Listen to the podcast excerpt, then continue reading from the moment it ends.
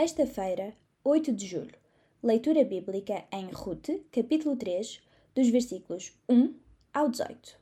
Assim, Ruth dirigiu-se à eira e fez exatamente como a sua sogra lhe tinha dito. Quando Boaz acabou a refeição, ficou bem disposto e foi-se deitar ao pé de um monte de feixes. Ruth aproximou-se devagarinho, levantou a parte da manta que lhe cobria os pés e deitou-se. À meia da noite, Boaz teve um estremecimento e acordou. Voltou-se então e ficou admirado ao ver uma mulher deitada a seus pés. E perguntou-lhe: Quem és tu? E ela respondeu: Sou Ruth, uma tua serva. Estende o teu manto protetor sobre mim. Boaz disse-lhe então: Que o Senhor te abençoe, minha filha. Esta tua ação é ainda mais bondosa do que a primeira, porque podias ter-te interessado por um jovem, pobre ou rico. Agora, minha filha, não tenhas receio.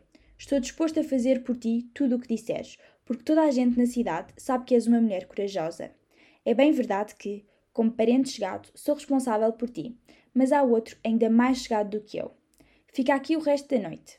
Amanhã, se ele quiser usar os seus direitos, serei ele a tomar conta de ti. Se ele não quiser, então juro-te pelo Deus vivo que tomarei eu a responsabilidade de te proteger. Agora descansa até, até de manhã. Assim, ela ficou deitada a seus pés até de madrugada, mas levantou-se antes de o romper do dia porque Boaz não queria que ninguém soubesse que ela tinha estado na eira. Boaz disse então a Ruth: Tira o manto que trazes contigo e estende-o no chão. Ela assim fez e pôs-lhe no manto cerca de 50 quilos de cevada e ajudou a pegar no carrego. Ela então voltou para a cidade. Quando chegou a casa, sua sogra perguntou-lhe: Como te correram as coisas, minha filha? Ruth contou-lhe tudo o que Boaz fez e acrescentou: Ele disse-me que não devia voltar de mãos vazias para junto da minha sogra, por isso deu-me esta cevada toda. Noémia disse-lhe então: Sossega, minha filha, até veres como o caso vai resolver-se. Boaz não descansará enquanto não tiver hoje o assunto arrumado. É importante notar que, ainda que Deus cumpra o seu plano, Noemi e Ruth não ficaram à espera que as coisas acontecessem. Elas agiram sensata e prudentemente, confiando em Deus. O exemplo de vida de Ruth levou-a a ser reconhecida por Boaz e pelo povo como mulher virtuosa.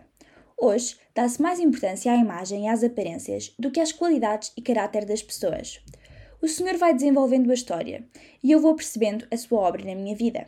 Amado leitor, para si é mais importante mostrar as aparências ou o caráter de um filho de Deus?